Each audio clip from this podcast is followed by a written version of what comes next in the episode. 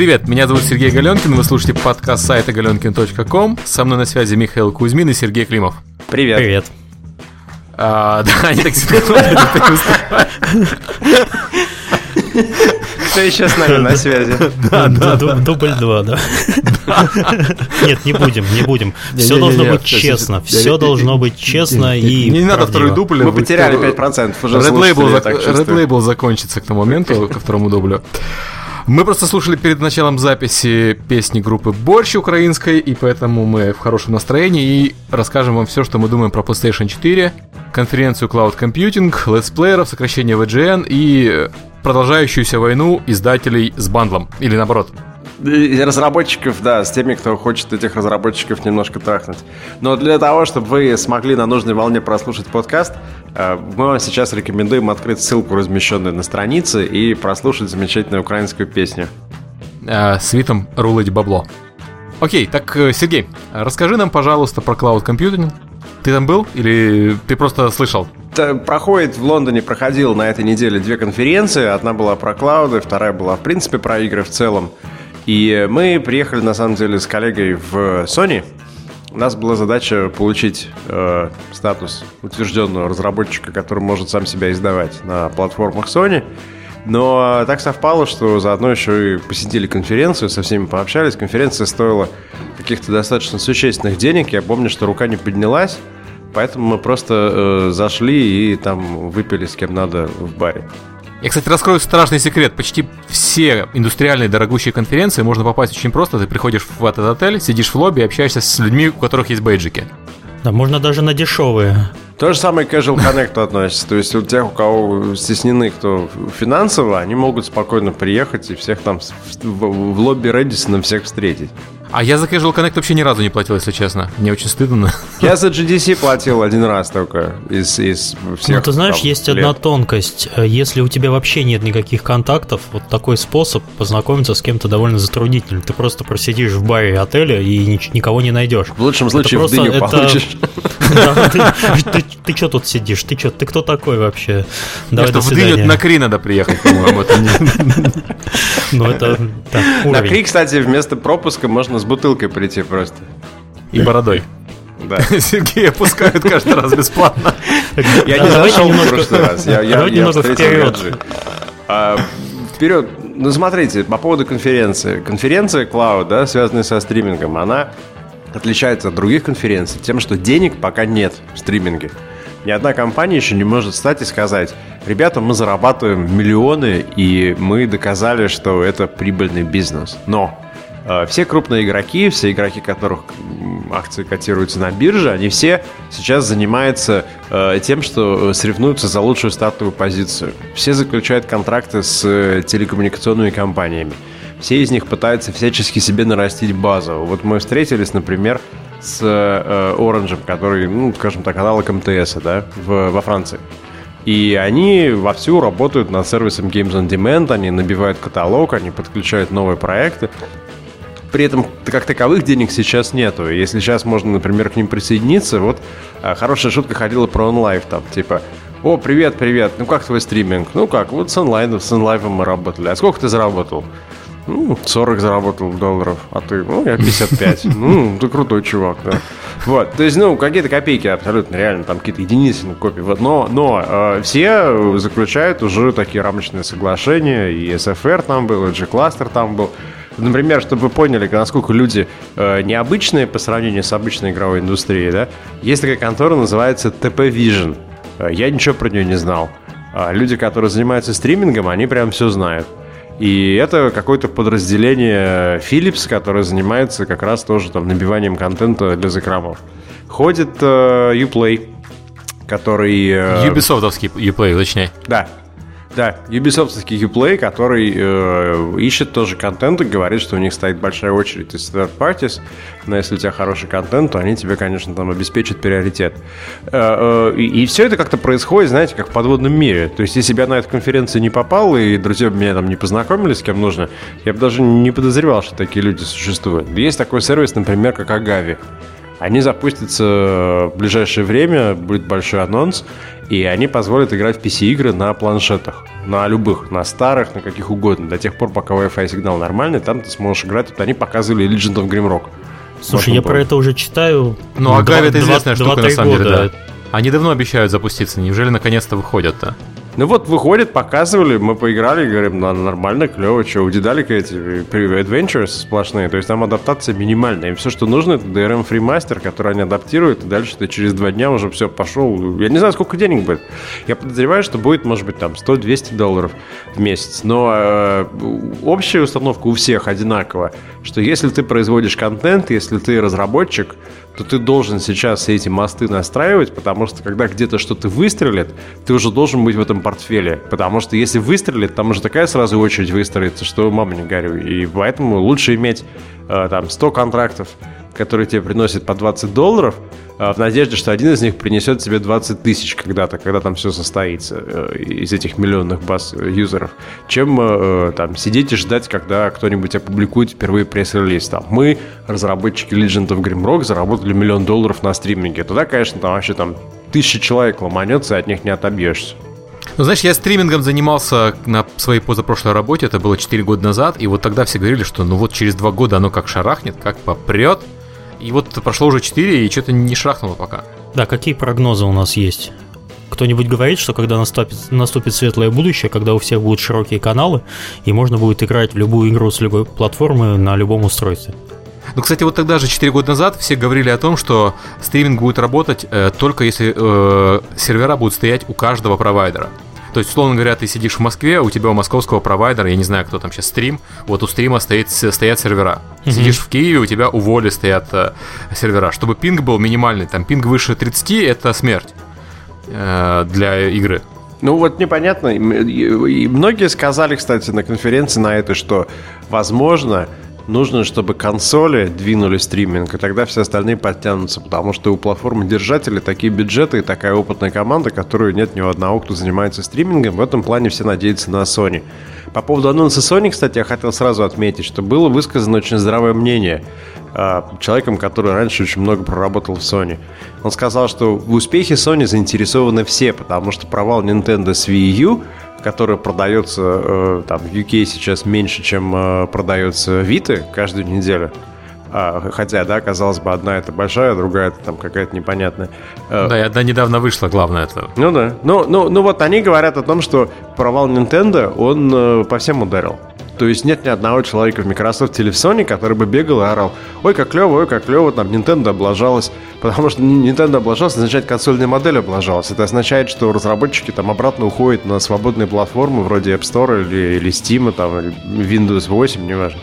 Ну, кстати, в курсе, что э, игры для э, Google Play и iOS заработали за прошлый год больше, чем игры для всех портативных приставок. То есть Nintendo DS, 3DS, PSP и PS Vita. Именно игры или приложения? Именно игры.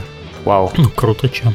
Ну, то есть перелом уже произошел по деньгам, и понятно, что каждое конкретное приложение зарабатывает не так много денег, как весь рынок, но все равно. Но мы сидели в э, офисе Sony, когда на, в лобби на ресепшене. Там, там, кстати, офигительная инсталляция из телевизоров, которая обманывает неплохо. Там на одной стене вовсю раскурочены различные телевизоры Sony, и они как-то показывают невероятным образом, тем не менее, прямоугольную картинку. То есть часть работает телевизоров – но потом мы поняли, что на самом деле они все выключены, и картинка проецируется проектором, когда висит на потолке. Но выглядит круто.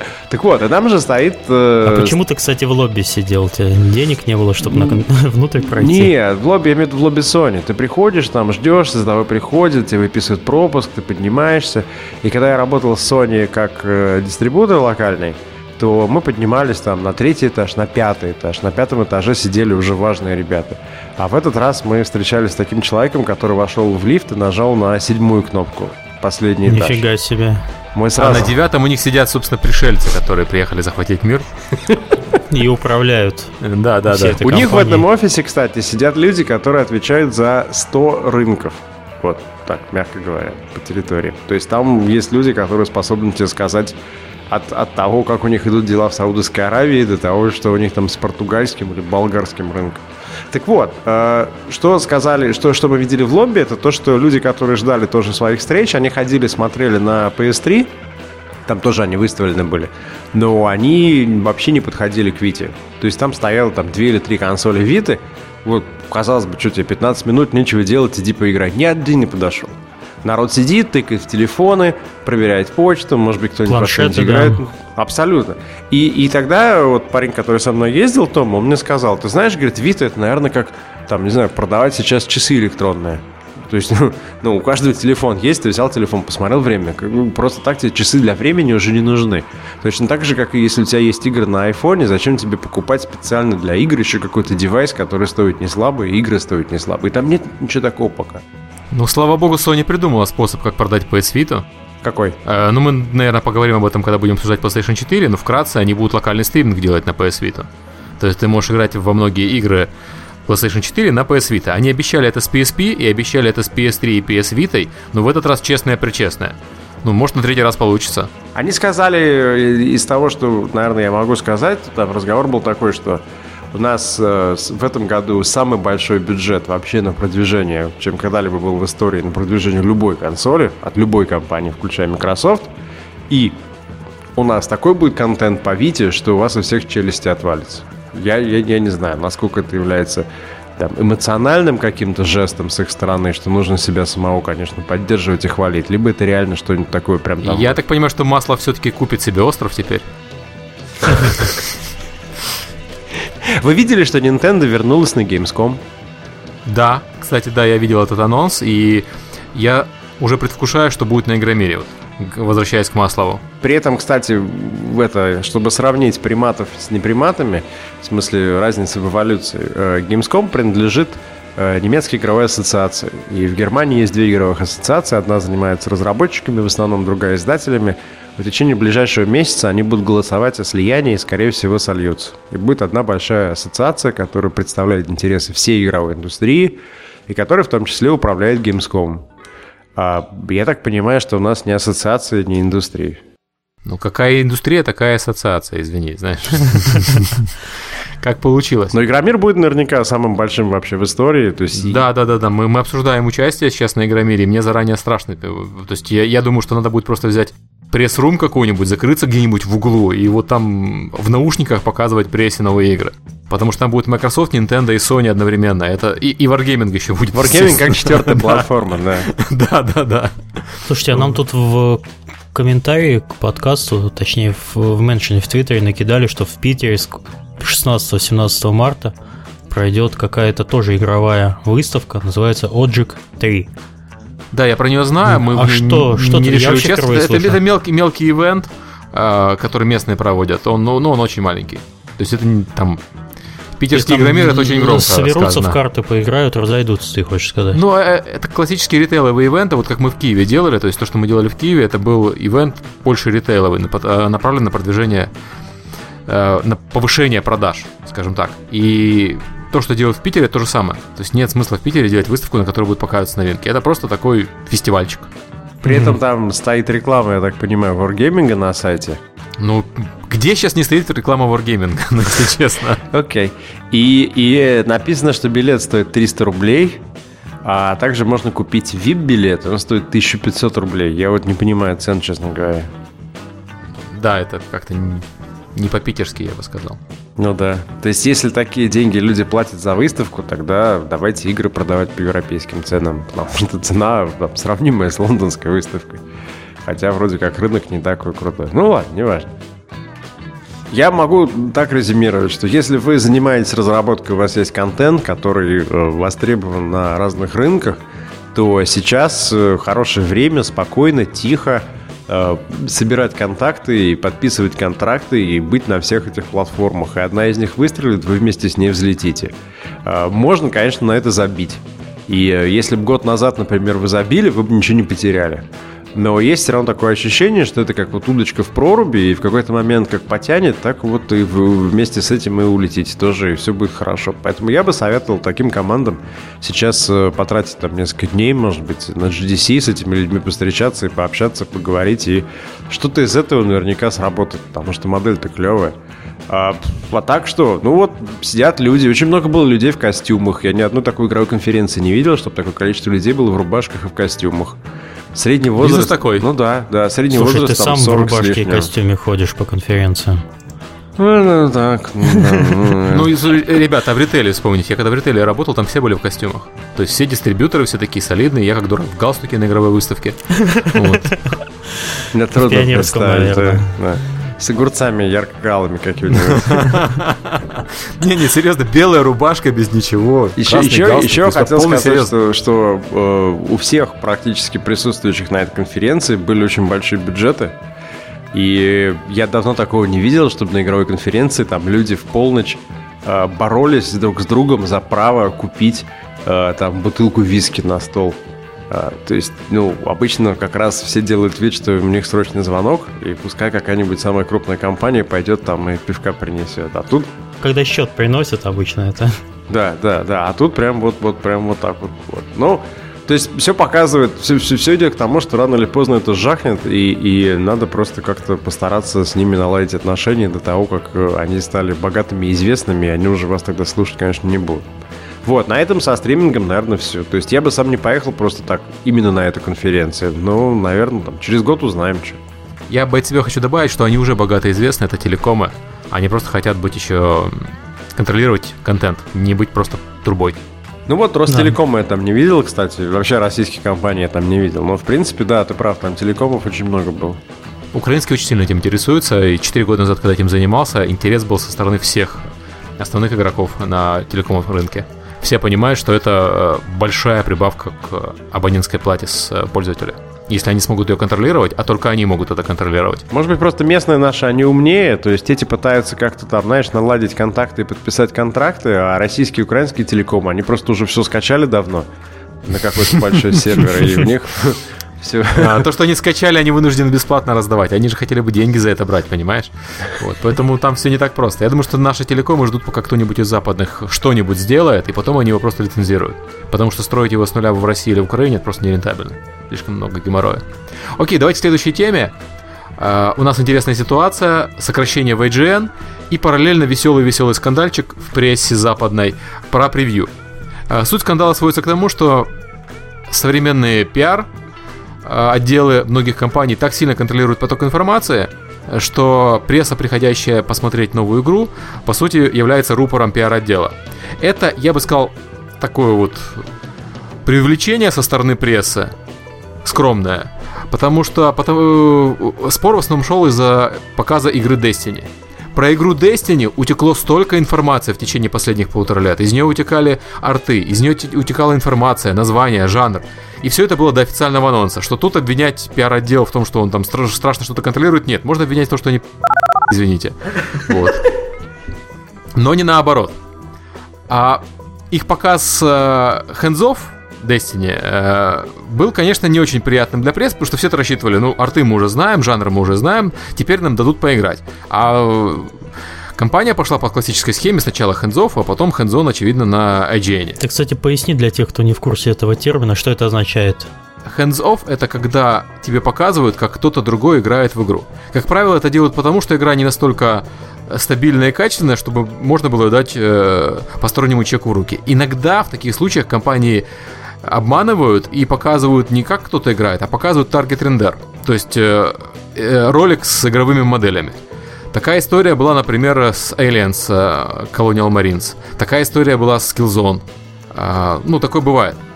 Но чаще всего все-таки показывают вертикальный срез игры, то есть более-менее рабочую версию. Угу. А хендзон, когда тебе дают поиграть, ты уже можешь более-менее оценить свои ощущения. Понятно, что хендзон на выставке в 15 минут в шумной комнате, где рядом тебе э, в спину дышат другие журналисты, это не самое лучшее место для того, чтобы составить впечатление об игре. Но это хоть что-то. Да, и э, мы обсуждали недавно с Томом, он, э, Том Олет, который его в пиар, он написал даже про это дело статью, я залинкую. Вот он с, э, с, хочет, э, чтобы ближайшие релизы все, и вот мы будем выходить на Западе, э, чтобы все эти ближайшие релизы э, начинались с э, версии для прессы.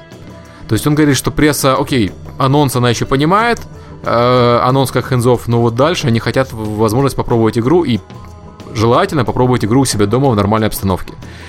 Особенно если у тебя игра не там AAA, то есть не кино на 6 часов, а игра с геймплеем. Это очень важно, потому что оценить за 15 минут, например, игру уровня цивилизации в принципе невозможно.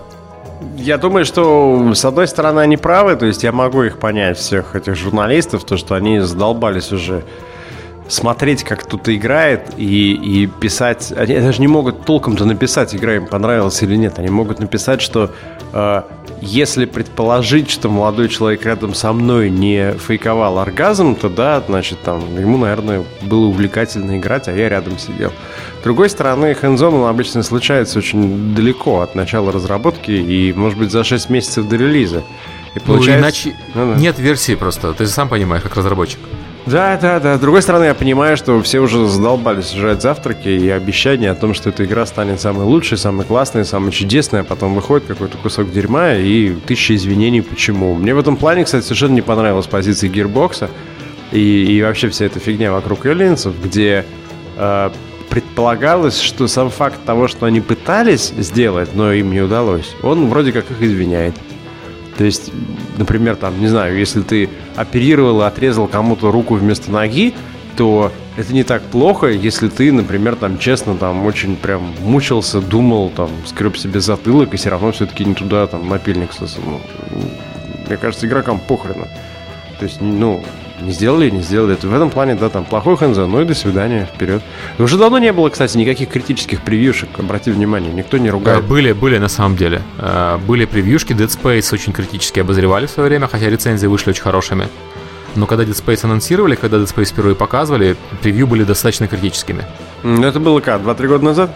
Ну да, и, кстати, Far Cry 3, я вот пытаюсь вспомнить, Far Cry 3 тоже на этапе превью ну, я бы не сказал, что прямо критиковали, но очень осторожно оценивали, хотя рецензии получились восторженными.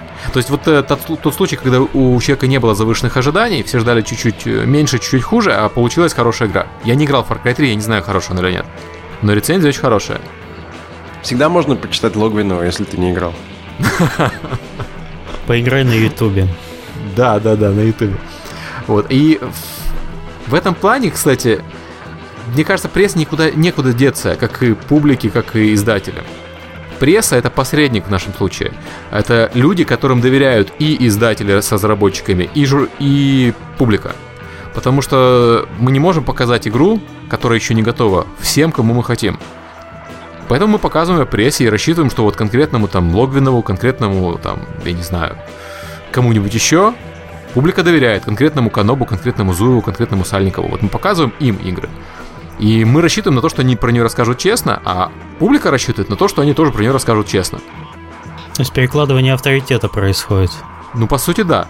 Я бы не сказал перекладывание авторитета, использование авторитета журналистов. Ну, да, да, да. Вот, для того, чтобы показать проект, э, донести проект до прессы.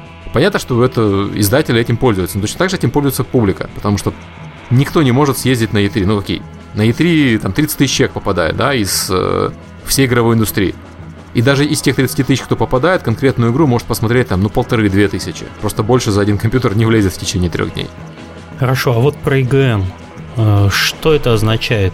То, что там народ поувольняли и чем это пахнет?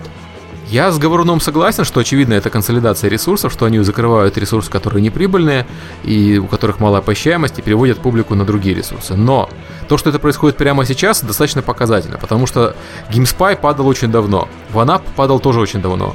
И э, давно было понятно, что такому холдингу, как IGN, ему не нужно 3 миллиона там одинаковых сайтов.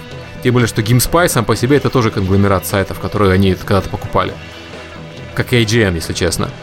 Э, поэтому то, что они сейчас занимаются оптимизацией ресурсов, означает, что они начали зарабатывать, у них прекратились э, инвестиции, и наконец-то надо как-то жить за свои, скажем так.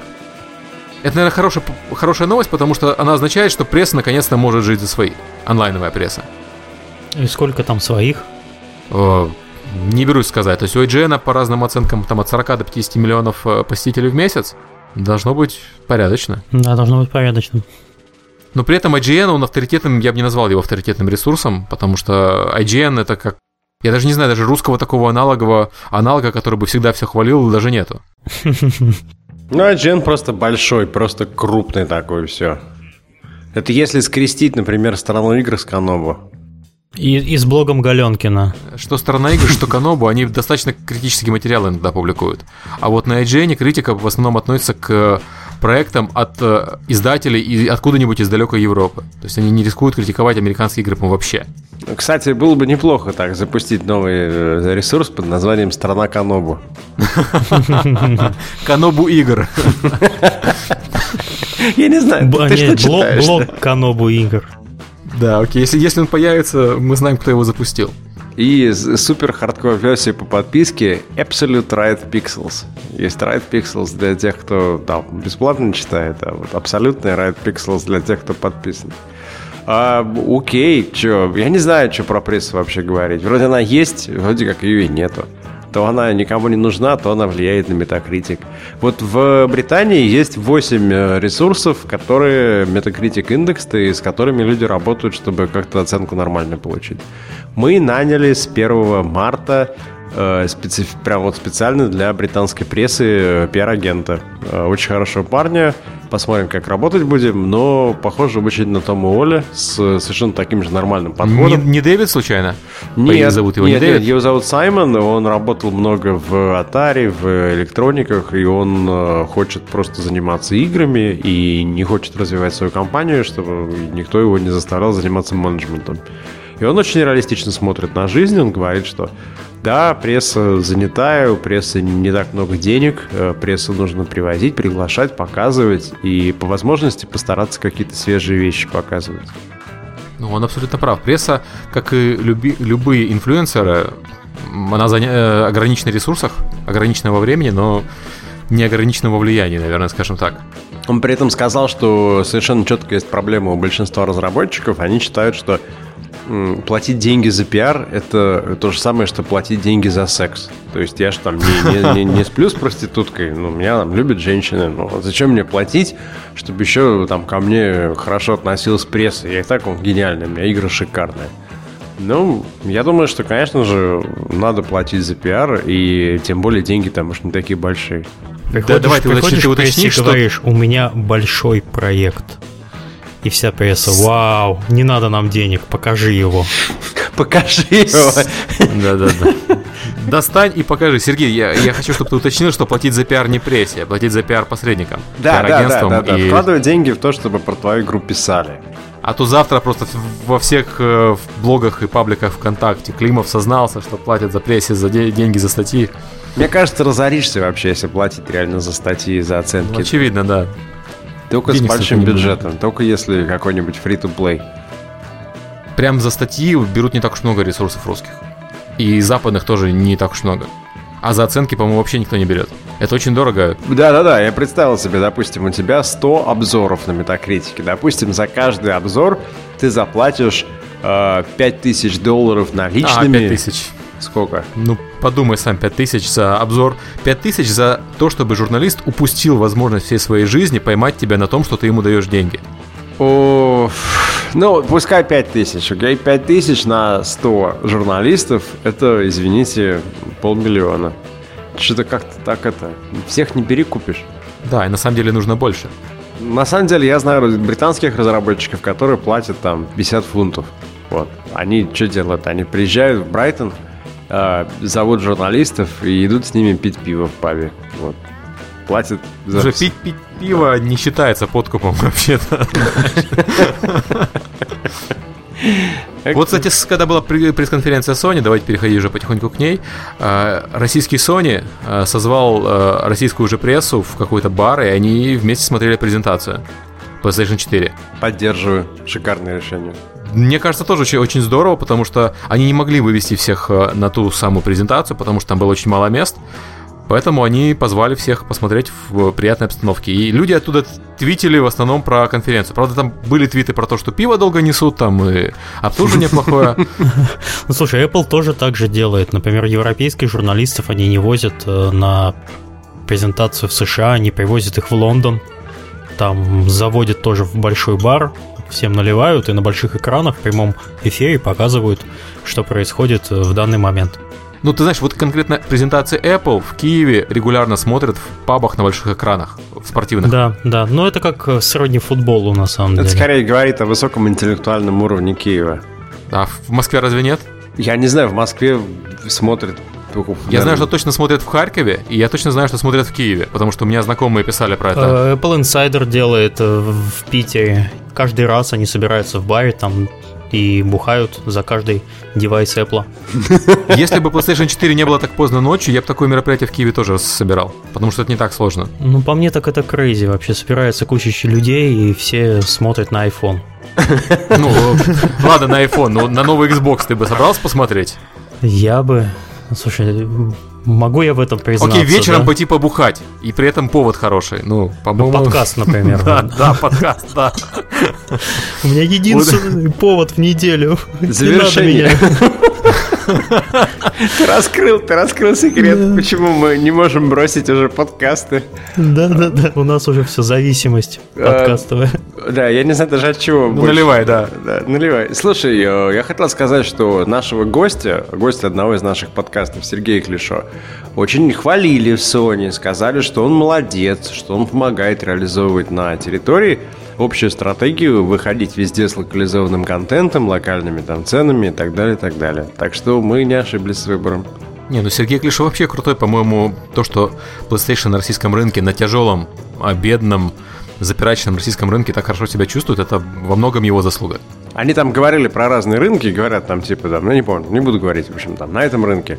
Ну, we're the number one console for three years. Там, а на этом рынке we're number one console for seven years. А на этом рынке we're number one console like forever.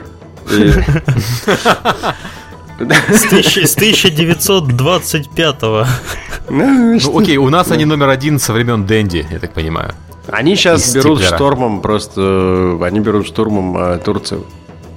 Турции... Турция очень жаловалась, что у них э, локализации нет на турецкий, что мы, мы же все футбол любим, мы все больны футболом, а у нас до сих пор не, Electronic Arts не перевела, не перевела FIFA на турецкий. По-моему, Турцию сейчас не штурмует только ленивый. Да, это правда. Я хотел сказать, что нам э, один из фанатов, Дедалику, перевел э, Дипонию на турецкий. И хорошо, что мы сообразили показать туркам знакомым. А, а. Ну, отправили, говорим, ну и как? Они говорят, все очень прикольно, только когда фанаты переводили, они убили заодно все системные файлы, эти символы. И поэтому периодически на экран лезут куски текста совершенно не из тех сцен и не в том порядке. Вот, а мы уже практически залили на Steam. Ну, ничего, сейчас как-то там редактируем. Ну, все равно приятно, когда такие фанаты есть которые переводят там на игру. Да, еще активисты прислали перевод, э, извините, Дипонии на болгарский. Ну, слушайте, я вообще, я вообще не верю в такие фанатские. А это надо выложить в стиме и поржать. Ну, мы что сделали? Мы сделали контракт стандартный, чтобы, не дай бог, потом к нам никто не пришел и не сказал, что мы чужой труд эксплуатируем. Вот, в этом контракте мы написали, что мы обязуемся этого человека вставить в список авторов, а он нам передает все права. То есть мы как бы себя обезопасили. И мы нашли по каждому языку найти спикера, которого кто-то из наших знает, чтобы дать поиграть и понять, хорошо это или нет. Но, в принципе, тема такая, что мы хотим в будущем издаваться на максимальном количестве языков, просто чтобы хотя бы продажи местные окупали стоимость перевода. Вот последний такой язык — это чешский. В Чехии сейчас, по-моему, продажа там Дипонии 175 копий. Слушай, у тебя нет статистики какой-нибудь, которая бы показывала, вот у вас была не локализованная версия, а потом раз сделали локализацию, и продажи естественным образом выросли в каком-то таком соотношении? Э, будет сейчас, потому что мы сейчас добавляем э, французскую и испанскую на вторую Дипонию, и мы посмотрим сразу на результат. Но а, я тебе могу сказать, что по России э, я, конечно, спрошу еще отдельно у Valve, когда я их увижу там перед GDC по России, по играм Дедалика, вроде Дипонии последней, второй и первой, да, 14% а, продаж это Россия. Я такого ни по одной до этого игре не видел. То есть, и мне... Кстати, по поводу Valve, я хотел бы извиниться, я все время говорил, что Valve очень долго отвечает на письма, потом стал сам переписываться с Майклом, и Майкл очень быстро отвечает на письма, я был неправ. Майк это вообще директор европейского офиса, то есть это там Майк, разговаривающий с Галенкиным, это как приблизительно, если бы мы написали письмо Путину, и он бы нам ответил. Да, в течение 24 часов и не, не один раз. И сказал бы, да, мужики, извините. Это как Путин бы написал Галенкину, вот даже так вот.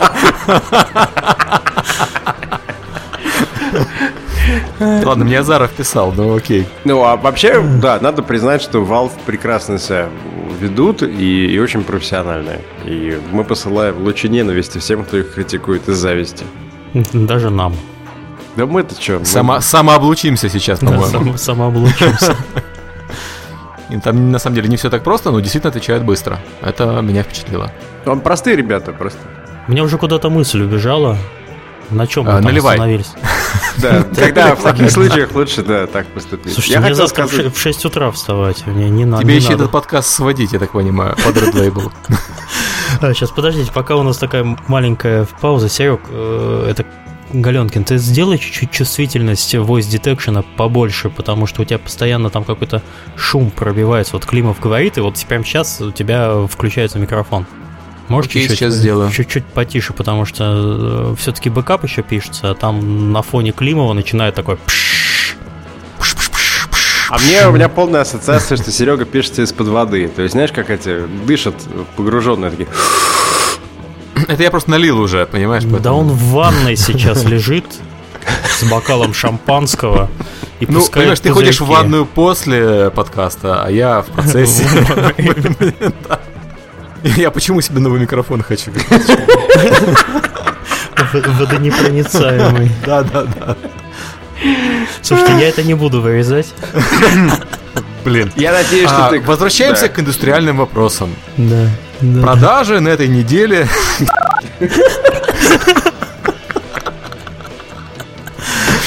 А, ладно, давайте все-таки к Sony, потому что мы так да. разрекламировали, что мы будем обсуждать Sony, обозвались там Кенами Кутараги и Казами Хараями в чатике. Так вот, Sony внезапно анонсировала PlayStation 4. Утечки были традиционно за год, э, все про PlayStation 4 было известно, был только один сюрприз, у PlayStation 4 в последний момент увеличили в два раза память. Причем, как говорят знакомые, которые для PlayStation 4 разрабатывали игры, они узнали о том, что у него 8 гигабайт памяти на анонсе PlayStation 4, потому что они рассчитывали на 4. То есть это явно реакция Sony была на э, то, что у Microsoft будет 8 гигабайт. Это прям вообще очень круто. 8 гигабайт памяти, которая доступна одновременно GPU и CPU, все говорят, что это дает э, производительность сильно выше, чем у текущих PC. Просто никто ее использовать еще не умеет, особенно из тех э, проектов, которые были показаны на выставке. Ну, не на выставке, на демонстрации. Вы вообще смотрели ее? Я половину посмотрел, но я с утра проснулся, я не как все психи, типа тебя, Сергей, который ночь не спал и смотрел презентацию. Я пошел спокойно спать, с утра открыл Твиттер, понял, что лучше бы я его не открывал, потому что куча истерик.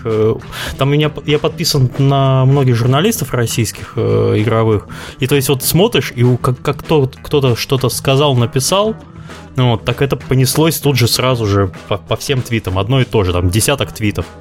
Ну ты вот не спал, и вот тебе э, не обидно? На самом деле не обидно, потому что всегда интересно такие вещи посмотреть. И опять-таки по Киеву это был всего час ночи. То есть это время, в которое я обычно еще не сплю. Я встретил конференцию, сидя на полу в гостинице в Лондоне, строча имейлы по поводу злобные имейлы, чтобы нашу игру сняли из бандла. Я хотел посмотреть конференцию с Sony, но нас там накрыло проблемами.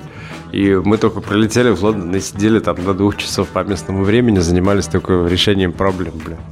Ну, окей, я не буду пересказывать, что было все, что было на конференции Sony, кроме того, что они показали контроллер для PlayStation 4, рассказали про ее функционал. Мне э, давайте поговорим, собственно, про сам функционал они показали очень мало этого функционала. Они показали социальные фишки. Возможность э, стримить э, игры, возможность выкладывать на Twitch TV или на YouTube э, ролики, записанные самостоятельно, кнопку Share специальную на геймпаде, это прям вообще кнопки лайк только не хватает.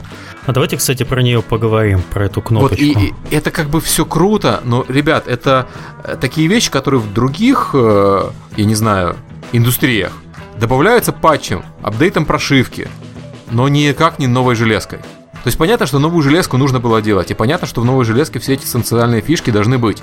Но я не понимаю, почему на них был такой фокус.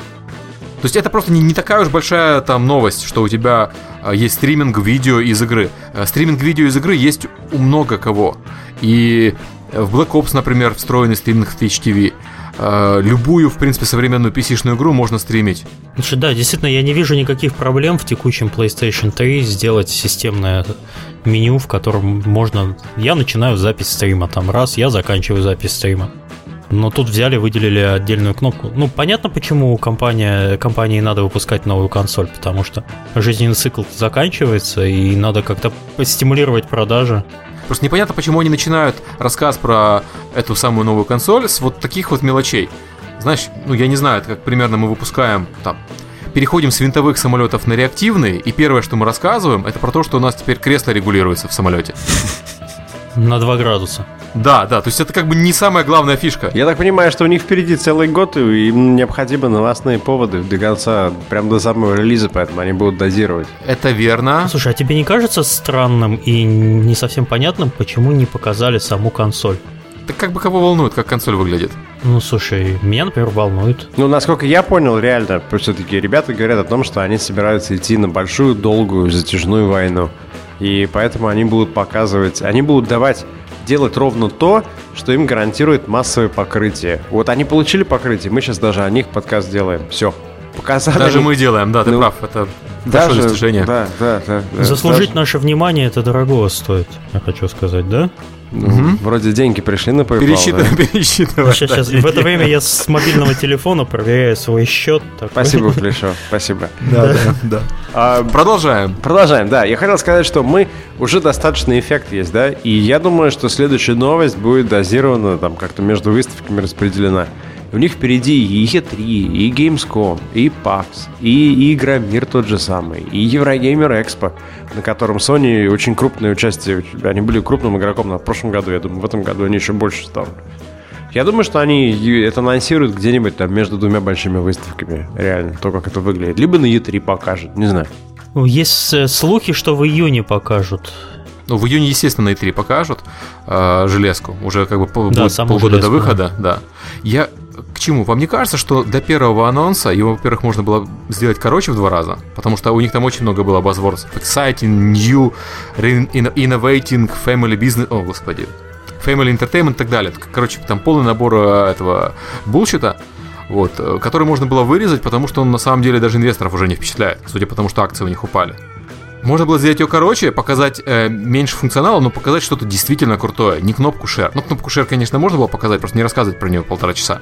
Ну, я хотел тебе заметить только то, что акция обычно всегда падает, потому что...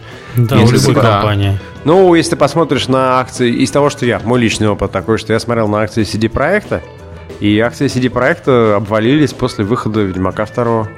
У Apple то же самое, как в день анонса. У Apple то, то же самое, только в день анонса iPhone 5. Предыдущие анонсы Apple всегда акции поднимались после анонса. Тут ты не прав. Было также на iPad, на iPhone 4s было абсолютно то же самое, но буквально через пару-тройку дней акции начинали расти. Но именно в день анонса это связано с тем, что ожидания инвесторов не оправдываются. На самом деле акции они не отражают текущее положение дел в компании. Они Очевидно. отражают, они отражают, э, как сказать, ожидания инвесторов от э, пути развития данной компании. Угу. Потому что на акции простые люди и компания не особо-то может влиять. Это, это уже играют брокеры, которые смотрят статистику, аналитику. А вот там Sony показала нам джойстик, не показала консоль. Все, акции у нас упали. Все довольно логично. Я думаю тоже, что это просто показывает впечатление людей, но это нифига не показывает реальную стоимость компании. И да. все... я, я не говорю сейчас про стоимость, я не, я не говорю сейчас про впечатление, я говорю про то, что понятно, что им в течение года надо что-то показывать крутое. Но мне кажется, что начинать надо было или с ничего, или сказать, ребята, мы делаем PlayStation 4, вот для нее пара игр, до свидания. Знаешь, то есть такая конференция, блиц на 15 минут. Или показывать что-то реально очень крутое. Ты не думаешь, что они торопились на самом деле? Из-за чего-то? Ну, у них конец фискального года, правильно? Но этот конец 31 марта, разве нет? У них еще было два месяца. Ну, а давай представим себе хорошо такую ситуацию, что э, Nival анонсирует новую игру. Э, Миш, запикаешь? Э, Не говори, короче, я мало ли. Да. Вот, допустим, он вот ее анонсирует. Какие у меня ожидания с тобой? Вау, они срубят кучу бабла, есть успешные примеры, э, там бум-бум-бум-бум-бум-бум-бум. Окей, потом игра вышла, и вот Галенкин выходит перед всеми в смокинге и говорит, дамы и господа, наша игра собрала миллион долларов за первые три месяца. И мы с тобой такие, чё? Все миллион? Блин, ты за кого нас принимаешь? Это такое? Мы думали, вы Wargaming второй. Бам, все, и мы сливаем свои акции, цена пошла вниз. Хотя миллион за три месяца хорошие деньги. Я прям очень рад, что мы частная компания. А не публичная. И не да. торгуемся публично, да. А, Ну, я понимаю ситуацию, когда у тебя есть синдром завышенных ожиданий, но как раз по Sony и про, со всеми этими разговорами про то, что консоли умирают, э, такого синдрома, по-моему, у Sony не было. Мне знаете, что больше всего понравилось? То, что они упомянули только вкратце. Они сказали, что они начинают делать платформу открытой и начинают гораздо проще раздавать э, на нее вход. Вот, э, Сергей, ты говоришь, что с ними общался. Э, вам было сложно? Ну, нам было просто, потому что мы зашли через верх. То есть мы решили, что не нужно повторять опыт всех тех команд, которые много месяцев что-то там ждали. Мы поговорили со своими друзьями, которые либо издавались уже у них и имеют прекрасные результаты, либо с друзьями, которые работают в других компаниях или других отделах Sony, скажем так, на э, уровне там, директоров или президентов, и они могли бы там им позвонить и сказать, что с нами надо общаться. И нас представили, минуя вообще все входные, так сказать, барьеры, там, человека, который отвечает вообще за весь контент, включая игры. Но не только игры, вообще за весь контент, который выходит на PlayStation. И мы ему прислали большую коробку с нашими играми, он на них посмотрел и сказал, что ему нравятся конкретно две игры, и он считает, что наш контент на их платформе нужно видеть. Но при этом я слышал историю, я не буду называть имена, либо опять надо будет запикивать, э, про одну очень известную команду, которая издавала много лет на консолях, последняя игра которых продалась тиражом более 3 миллионов копий на PlayStation 3, и которые отказали в девките на PlayStation 4. Так что я не знаю насчет открытой платформы. Мы еще до анонса PlayStation 4 с ними общались э, по поводу того, чтобы выпускать игры Невал на консолях. Но проблема в том, что у нас э, стратегии, они на консолях вообще-то не работают. Мы обсуждали PS Vita, и там не было никаких проблем. Но опять-таки, это PS Vita, это не PlayStation 4. Ну да. Ну Они вот. по PS Vita были достаточно открытые. Да, да, я думаю, что да, но, но по четвертой я знаю, что многие хотели бы, и очень мало кто получил. Но это плохо, потому что это означает, что вот такая открытая платформа и developers, developer, developers, э, ну, не очень работает. Хотя developers, developers, developers все-таки был Стив Балмер. Несколько месседжей было во время презентации по поводу того, что они фокусируются на разработчиков. Там было прямо четко видно, что они разговаривают не с игроками, а вот с разработчиками. Ну да, у нас 8 гигабайт памяти, у нас Unreal Engine новый, приходите к нам быстрее. Может быть, они успеют, может быть, они потом откроют. Может быть, они хотели засорять launch, э, launch line какой-то, не знаю. На самом деле, для разработчиков у них еще будет GDC, которая в конце апреля. В конце марта, извиняюсь. Да, да, да. Вот там, я думаю, они выступят с полной силой. А по поводу э, стриминга.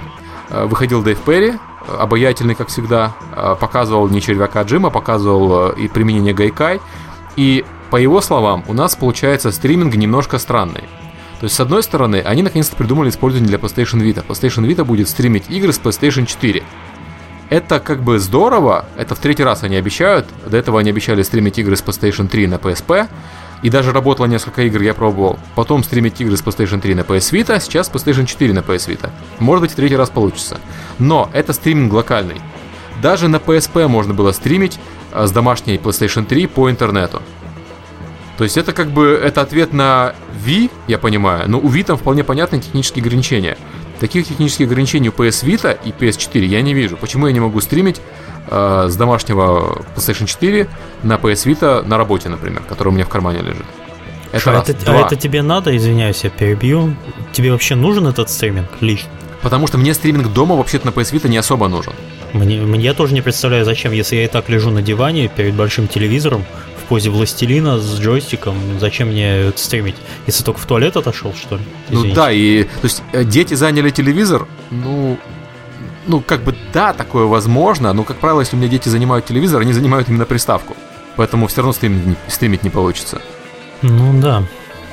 Поэтому странная ситуация. То есть я не хочу стримить дома, я хочу стримить из дому на другие устройства. Более того, если уже купили Гайкай, который умеет стримить из облака, в идеале я бы хотел стримить игры для PlayStation 4 из их облака на PS Vita, а лучше всего на любой планшет э, с геймпадом.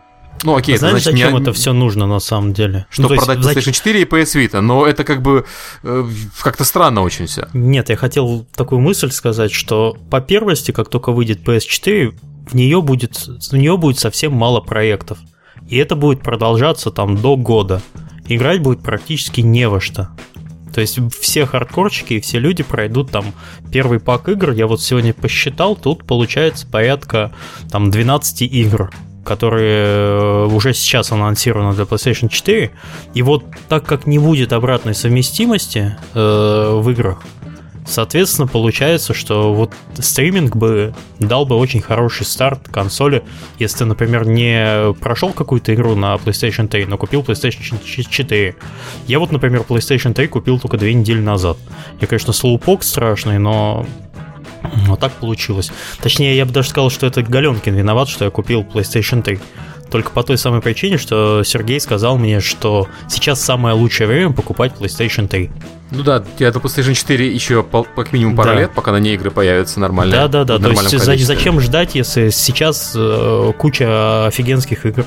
Я э, купил консоль, подписался на PlayStation Plus, качаю игры со скидками, со скидками цены вменяемые э, абсолютно. Даже некоторые тайтлы дешевле, чем PC-версии. Очень удобно. В консоли у меня 500 гигабайт места. Все прекрасно. Так что да, вот, и вот э... на, на этом фоне стриминг, чем он тебе помогает? Смотри, на PlayStation 4 нельзя использовать игры от PlayStation 3, даже купленные в цифровом виде.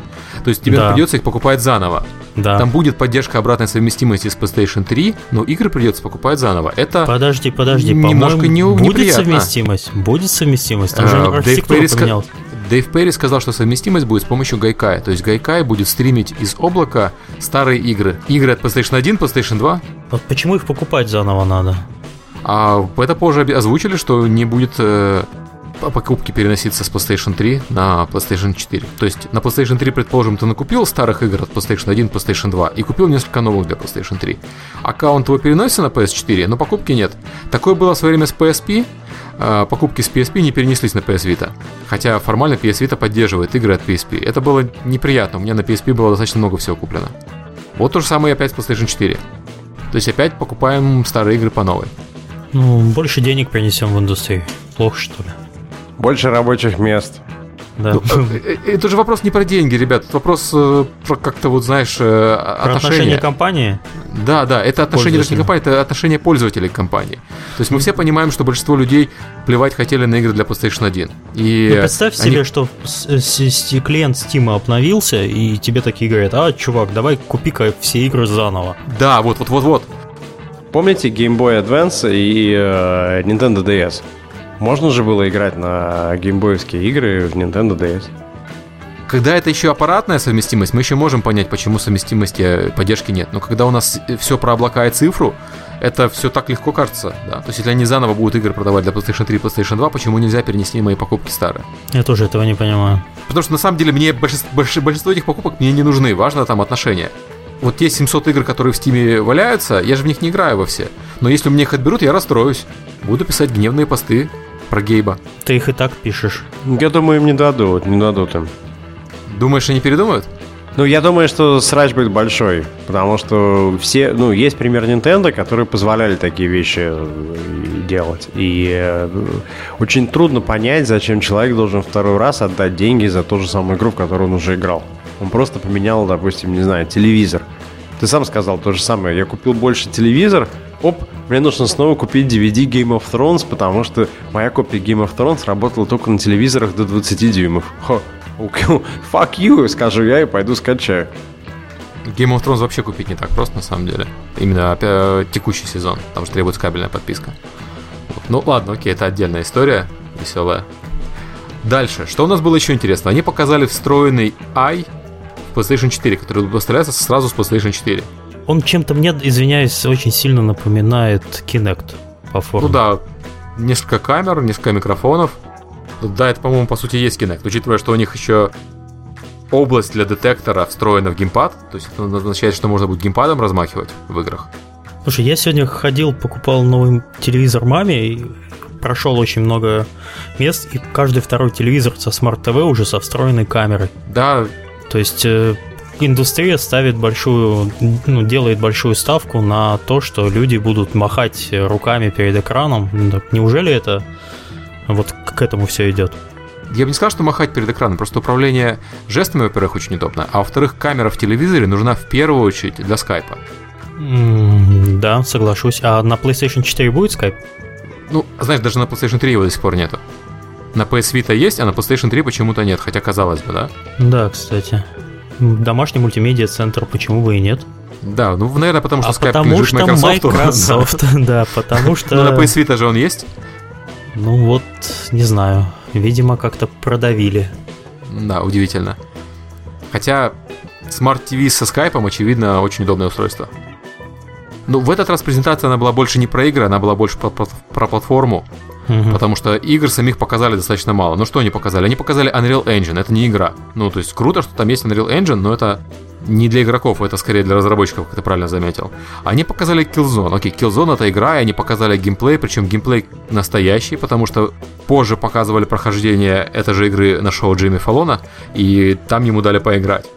Они показали Infamous ролик, они показали Knack, ролик и кусочек геймплея, но никто не играл, поэтому не знаем, правда или нет. Они показали Watch Dogs, которые говорят, что на самом деле был э, рендером, а не э, геймплеем. То есть рендер да, под в геймплей. Твиттере пробегала информация, что человек да. делал заранее звуковую дорожку под вот этот вот срендеренный mm. ролик. Ну, верить этому или нет, это уже вам решать. На E3 посмотрим, если на E3 будет играбельная версия. Она будет, потому что полгода до выхода. Вот там и оценим. Mm-hmm. Показали Drive Club, там сказали, что у нее графон и социальные фишки, и все. Ну. Да-да-да, кстати, это, наверное, первая консоль, которая сделает акцию на графон. Вот в этой презентации я прям чисто увидел э, вот этот вот акцент. Да, при этом графона какого не было, на самом деле, вот в, на PlayStation 4. Ну, правда, ну, ты вспомни Да, но они пытались последний. на этом акцент построить в конце Вот концов. они показывают Kill, Killzone, этот Shadowfall, а сейчас вышел одновременно с ним uh, Crysis 3. И я прямо перед презентацией играл в третий Battlefield. И, если честно, я такой уж большой разницы не заметил между Killzone и Crysis и Battlefield. То есть нет такого прям страшного скачка. При том, что консоль на самом деле наверняка может круче и больше, чем Killzone. Самая смешная вообще а, анонс был, это был анонс Diablo 3. Да. То есть, это... ребята, спустя два года вы сможете наконец-то поиграть в Diablo 3 на консоли. Это, конечно, да, очень смешно. Но проскочила довольно интересная информация – о том, что в Diablo 3 на PlayStation можно будет играть в офлайне.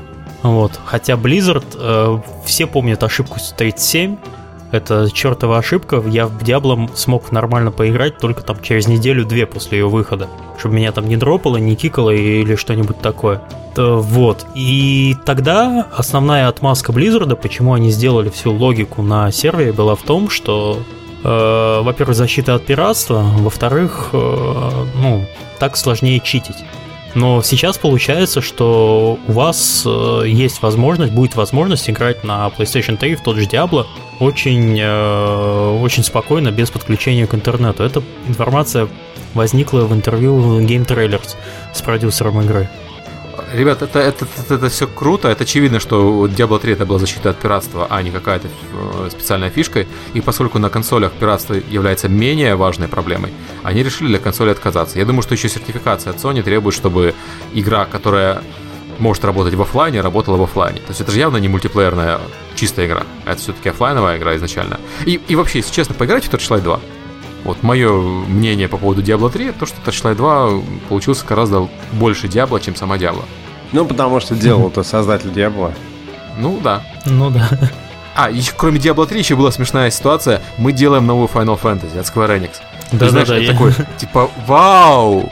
Да, Какая она по счету будет? Сюрприз. 147 или 148 да. Final Fantasy? Да. Так удивительно, что Square Enix делает новый Final Fantasy. Мы-то думали, что последняя Final Fantasy будет реально последней. Ну, слушай, даже в названии. Это ну, каждый да. раз у нас последняя фантазия, окей.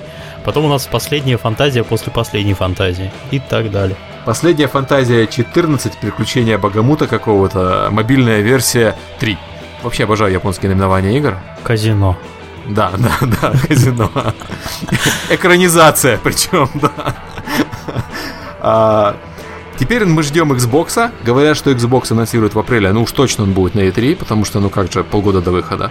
Хотя я слышал мнение, что теперь Microsoft э, находится в выгодном положении, они могут подождать, то есть они могут анонсировать консоль, но выпускать ее позже, чем Sony, но при этом анонсировать прям как что-то очень невероятно крутое, чтобы все подождали до, до Xbox. И, кстати, если вернуться немножко к Blizzard, они все-таки сказали, что Diablo 3 не будет эксклюзивом для PlayStation, также, также, Очевидно. Да, да, да. Также ее получат обладатели Xbox 360 и выше. Ну и PlayStation 3 она будет тоже. Да, да, и будет на PlayStation 3. Ну это, это же Blizzard, они же не участвуют в таких разборках. Они делают игры на максимально большую аудиторию. Если ребята стараются оптимизировать игру так, чтобы она работала на древнем MacBook Air на моем, то уже очевидно они... Ну, да. им, да, им да. важны даже пользователи таких вот не самых массовых устройств, да, то очевидно они будут стараться пойти на максимально широкий рынок, это Xbox 360 и PlayStation 3 вместе да. взятые. По последним цифрам, Xbox 360 на сентябрь была цифра 70, э, по-моему, 70 миллионов, да? И у PlayStation 3 тоже 70, но там Xbox 7, вроде проданных. 77, да, обогнал. А PlayStation 3 шипнутых. То есть это еще непонятно, кто больше. Но да, отгруженные ну, и проданные это все-таки не, не равное число. Ну, это нельзя игнорировать, конечно, это install base, тем более у меня PlayStation 3. Вы должны продолжать под него делать хорошие игры. Я буду в него еще два года играть. Да, особенно теперь. Да подожди, ты за два года как раз переиграешь то, что они сделали за последние семь? Ну да, я уже купил там десяток игр, сижу потихоньку между ними, прыгаю. Мне вообще вот вся эта история с э, консольными играми и консолями нового поколения напоминает вот ту тему, которую я пытаюсь давно всем рассказывать, домашние компьютеры. То есть сейчас, когда персональные компьютеры превратились в планшеты и мобильные телефоны, э, персональный компьютер стал, ну, тот самый старый персональный компьютер, который такая коробочка с клавиатурой и монитором, превращается постепенно в домашний компьютер, то есть коробочка с клавиатурой и телевизором и монитором. Вот тот самый Steambox, и, мне кажется, PlayStation 4 и следующий Xbox будут идти именно в эту сторону. То есть это что-то, у которого есть огромный жесткий диск, это что-то, что может смотреть видео с популярных э, сетевых сервисов, ходить на YouTube, при этом оно не должно проверять электронную почту, потому что электронную почту проверяешь на планшете. Это медийный центр в первую очередь. То есть то, с чего ты стримишь на свой планшет, например, кино свежее. Слушай, а ты не думаешь, что они в данном случае вступают в конкуренцию со Smart TV, которые уже стоят совершенных там э, вменяемых денег?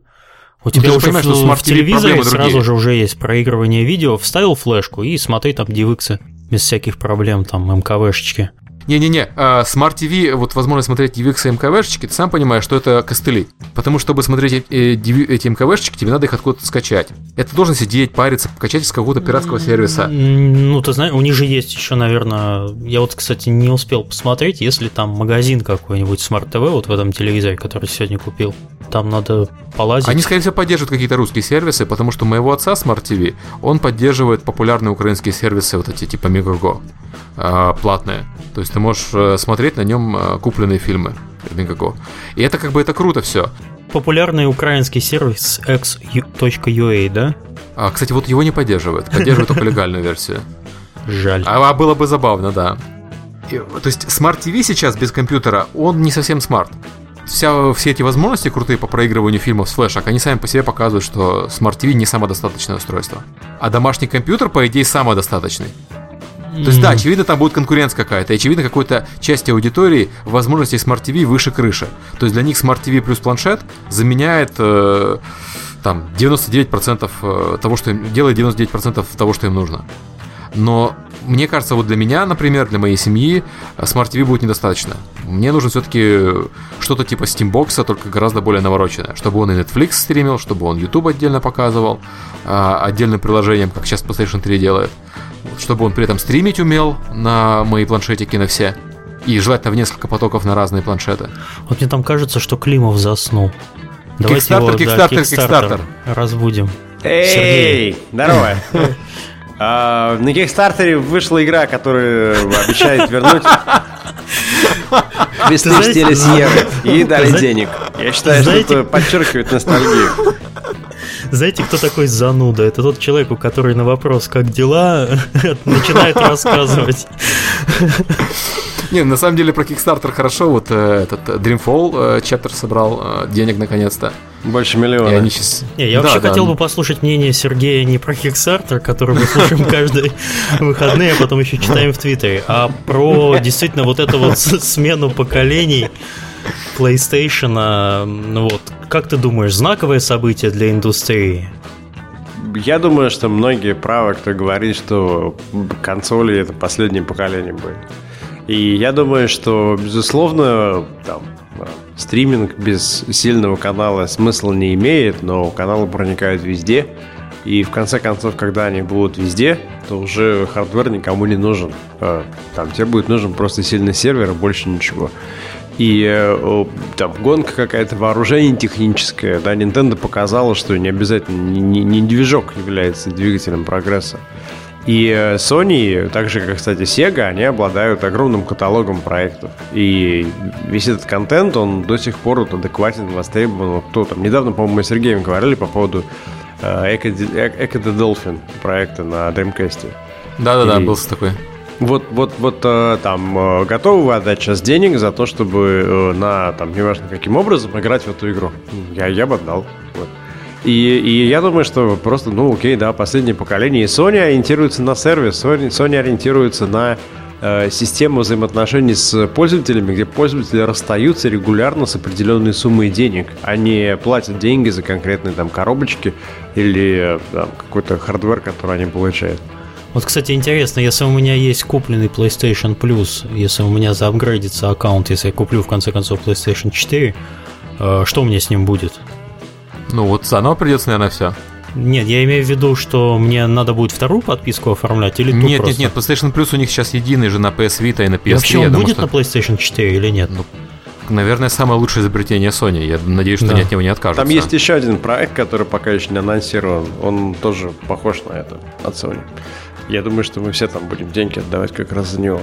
В общем, я думаю, что все Sony делает правильно, если они не облажаются, то это и покажет всем выход из ситуации. А Microsoft за ними побежит немножко в припрыжку. Хотя есть ощущение, что Microsoft есть другая, еще не разработанная тема. И как раз Microsoft будет педалировать именно ее, и про эту тему Sony вообще не говорили на конференции. Ну, посмотрим. Э, скорее всего, это будет означать наличие экосистемы у Microsoft. У Microsoft есть планшет Surface, у него есть Windows 8, у него есть э, мобильные телефоны. Знаешь, экосистема работает только в том случае, если у тебя компоненты экосистемы сами по себе тоже достаточно крутые. А у Microsoft что телефоны, мягко говоря, не взлетели, что планшет тоже не фонтан. Да и операционная система Windows 8, ну хотя она, конечно, продается, как-никак продается, но явно не так популярна, как и предыдущая операционная ну, система. Пока, по-моему, экосистему удалось выстроить только Apple. Ну, вот такой вот э, вокруг своих устройств. И Google. Да, у Google, Google нет ноутбуков сейчас, но при этом а вот остальные части экосистемы Подождите, это сервисы. Google же анонсировал свой ноутбук. Не, я знаю этот э, Chromebook, но как бы это совершенно я говорю, за нет, страшную цену. Там есть и за 250 долларов дешевые модели. Я ну... говорю, что его нету, потому что, по сути, там эти хромбуки используются только в школах, куда Google их подарил. Так, чтобы хм. добровольно кто-то покупал э, Google этот Chromebook, я не знаю. Ну, я думаю, что вопрос не э, в том, Microsoft какую там систему сделать или не сделал, а просто в том, что все-таки Xbox это больше хардкорная консоль. И надо посмотреть на то, чего сейчас не хватает потребителям консольных проектов э, из текущего поколения. А, хардкорная консоль 51% детей, 38% женщин. Нет, Xbox это мультимедийный центр.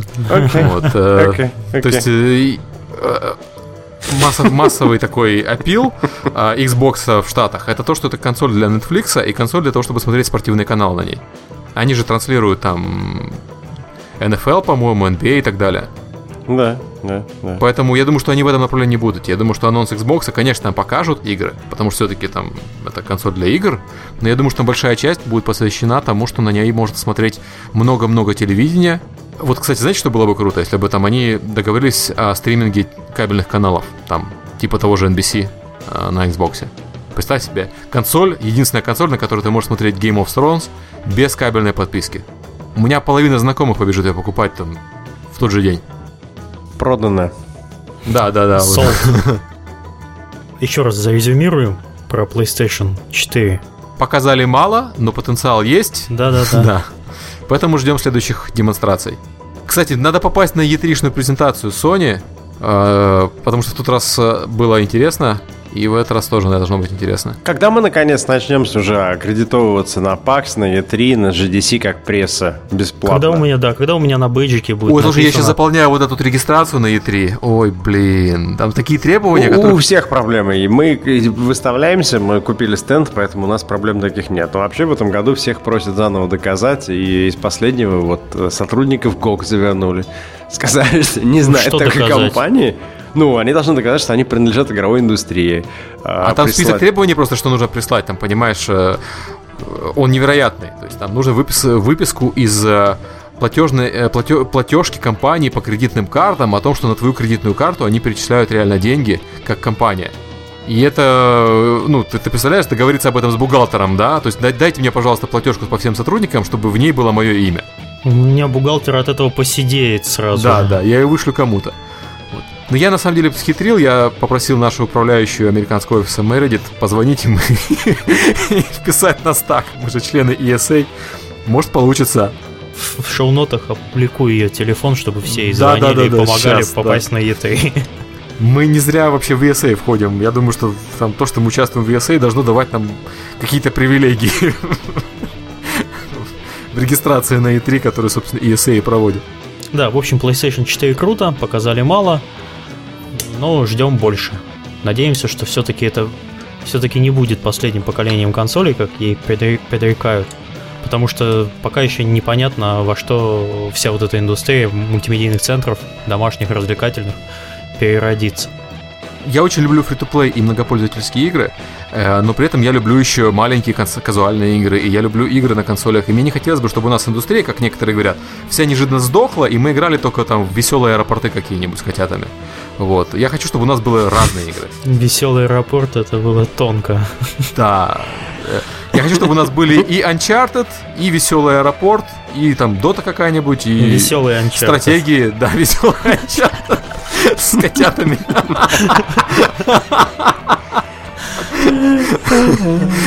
Вот вы сейчас смеетесь, а ребята там записывают и делают.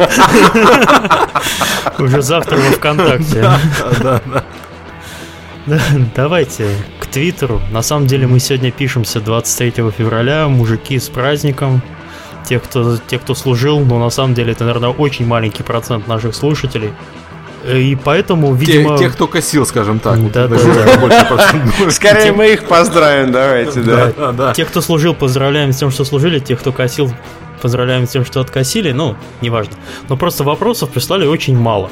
И главный вопрос, главный вопрос задает Денис. Как отрастить бороду, как у Климова? Я, кстати, задаюсь тем же самым вопросом. Да, советы профессионалов. Сергей? Я думаю, что нужно для этого пойти к э, своему терапевту и попросить э, выписать вам курс тестостерона месяца на три в ампулах. После этого отрастет не только борода. А можно только бороду? Боишься? Нет. А побочные эффекты там есть, к сожалению. Побочный эффект первый. Вам хочется идти в суд защищать свои права, если вы разработчик.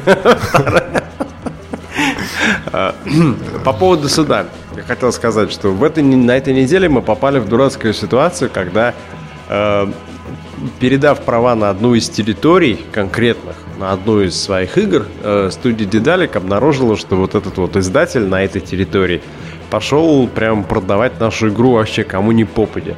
И когда мы попросили остановиться, он понял, что, видимо, мы скоро уже контракт разорвем и удвоил свои усилия.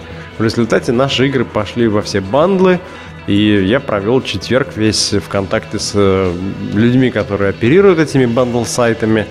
Э, и большинство из них пошло навстречу, быстро сняло проект. Э, некоторые из них были упертыми и говорили, нам очень жаль, э, нам так грустно, да, у вас проблемы какие. Ну, мы надеемся, у вас все починится, а мы пока попродаем. И, конечно, в этот момент только спасает знание юристов локальных и возможность написать там, типа, здрасте, в копии вот мой британский юрист, он вам сейчас завтра ракету пальнет в офис. А, ну, мы последний раз вас просим снять. Вот, сняли после этого. А тебе на самом деле должно помогать твоя фамилия. У меня знакомый в Германии рассказывал, что у них в Германии очень популярны русские коллекторские агентства. То есть, как как бы не платят, они вызывают русское коллекторское агентство, где приезжают ребята в спортивных костюмах, вежливые, бородатые, и говорят «Hello, we are Russians, you owe us money, we will kill you». Мистер вот. Климов. И, да, да, да. То есть тебе нужны спортивные штаны, в принципе, по всему остальному ты подходишь. Борода есть. Эта шутка звучала по поводу Lace Mamba то, что разработчики из Чехии, России. И вообще-то на месте Lace Mamba, да, лучше было бы не связываться. Но там, кстати, классная была подробность. Один из... К нам продолжают приходить разработчики, которых трахнул Lace Mamba. И один из них британский. И он встречался с Lace Mamba несколько раз в Ливерпуле. И парень, который управлял Lace Mamba, приехал на семерочке BMW с номерами Mamba. Вот, то есть там как бы все очень так... Э, когда вот говорили про карты «Деньги. Два ствола», это, похоже, не шутка была. Вот. А по поводу коллекторских агентств, еще есть один издатель российский, который запускал в России один из проектов, э, к которому мы имели отношение, Gemini Rue. И он не платит, и когда его попросили заплатить, я вспомнил игру «Брат», по поводу того, что русский человек русского человека не обманет. Ты, может, именно назовешь издателя, или ты так еще ну, надеешься, что они заплатят? Мы до понедельника дали время, в понедельник мы сделаем пресс-релиз на эту тему. Вот. Я сегодня, поскольку еще суббота, не, не хочу это дело объявлять, но там история банальнейшая просто. То есть должны денег по выходу игры, игра вышла, продажи говно, потом э, дерьмо. А, потому что, как бы, ну, не умеют там они издавать. Вот. Но в связи с тем, что такие продажи, они, хотят, они считают, что это их избавляет от обязанности заплатить разработчику деньги. Мы, конечно, против. А, компания зарегистрирована в Америке, и мы нашим американским юристам уже передали все эти документы. Я потом просто смогу рассказать, сколько стоит э, именно коллекторские услуги в Америке. Но я подозреваю, что не дешево, но это вопрос до нас принципа. Мы дойдем, эти деньги взыщем, и вообще, как бы, у нас в Дедалике, как бы, тема ближайших трех месяцев don't fuck with us. Вот, а потом, потом уже о птичках и о детях. Русский бизнес-девелопер пришел, все понятно. Ага, они тоже уже в шоке. Ну, надо почистить старые долги, да. Все, следующий вопрос задает Макс э, с ником Lastau. Кстати, автор картинки, которую вы увидите сегодня в обложке к подкасту. Он довольно такой философский, на него можно долго рассуждать, но тем не менее. А расскажите, чем свою жизнь заканчивают разработчики? Что у них вместо пенсии и отставки? То есть, связывая свою жизнь с разработкой в 20 лет, к чему я могу прийти к 60 годам? Знаешь, у них как у буддистов, у них респаун, по-моему. А вообще индустрия молодая, у нас очень мало людей, которые вышли реально на пенсию. То есть есть, конечно, такие британские, например, разработчики, где история разработки началась там в конце 70-х, и там Atari, многие люди например. вот... Ну, Atari, да, Atari. Там многие люди на пенсии, и сейчас занимаются чем, чем занимаются обычно британские пенсионеры. Смотрят футбол там, в саду копаются. Есть такие, я, я слышал. Некоторые люди, к сожалению, там умирают. Вообще это вопрос перспективы, я так понимаю. Его не особо волнует, э, что он э, в 60 лет там у него окажется, что там утка под кроватью, или он будет кататься на яхте где-нибудь там в районе теплых морей. Ну, знаешь, мне кажется, чтобы кататься на яхте в районе теплых морей в 60 лет, это не зависит от индустрии. То есть он Климов катался на яхте в районе теплых морей, ему еще 60 нету. И... Что, ну, поспешил, Серега. Да, да, Серега, кстати. Ты вообще сейчас спалился. А, при этом э, к счастью, наша индустрия позволяет людям работать и в более пожилом возрасте. То есть посмотрим на Гейба Ньюэлла и Сида Мейера, да? Ну, окей, Гейб Ньюэлл еще молодой, ему 50, а Сиду там 60 чем-то, правильно я понимаю? Да, и ну ничего. я хотел сказать, что есть примеры, например, такие, как э, я общаюсь сейчас с разработчиками под названием Team 17, и э, зашел Это, которые на... сделали, по-моему, Worms. Ага. Они сейчас их по всем платформам фигачат. Я зашел на LinkedIn проверить, э, с тем ли я человеком общаюсь. Там у нее написано, э, там, место работы, да, там, директор Team 17. Сколько лет написано? Ну, 22 с половиной года. А, есть такие, есть. Вот юрист Гайкай был, я забыл сейчас, как его зовут. Он в индустрии был еще, когда компьютеров не было. Какие-то там приставки продавал, эти game э, tapes, там еще черти знает чего. Он шикарно вообще сделал лекцию на конференции в Бостоне про то, как возникла End User License Agreement, про то, как возникла вот эта вот не знаю, кто помнит, сейчас уже мало кто помнит. То, что раньше была идея, что когда ты сдираешь целлофановую упаковку с э, софтвер Соглашаешься с да, ага, да, да, ага. я помню эту историю. Да, да, да, было Вот дело. как все это там люди судились, там, типа, что это такое, целлофан сдираешь, и уже вроде как согласен.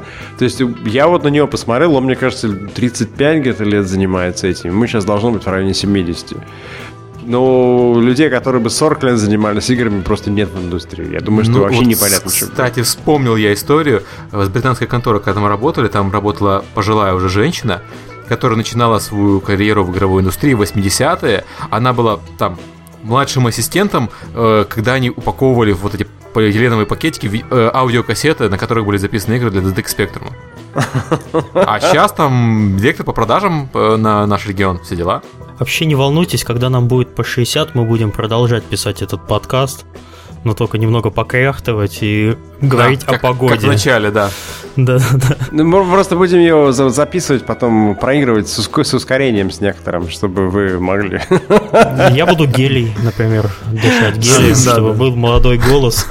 Слушайте, а я слышал вчера, что эм, новый директор приехал в Take-Two европейский и что очень он хороший, и его в хорошем смысле сравнили с русскими, сказали, что парень вообще похож на русского, потому что он без булшита говорит, что думает. Я считаю, это комплимент российской индустрии. Окей, это было бы интересно, потому что у Take-Two по нашему региону всегда была очень странная позиция. Ну, ты сам, ты же в 1С работал, помнишь? Ну вот, историю? я слышал, что на несколько лет он приехал, он будет заниматься приведением в порядок европейского офиса. Я не знаю, кого там ушли, не ушли, я вообще давно этим уже не занимаюсь. Мне интересно, Соня там еще?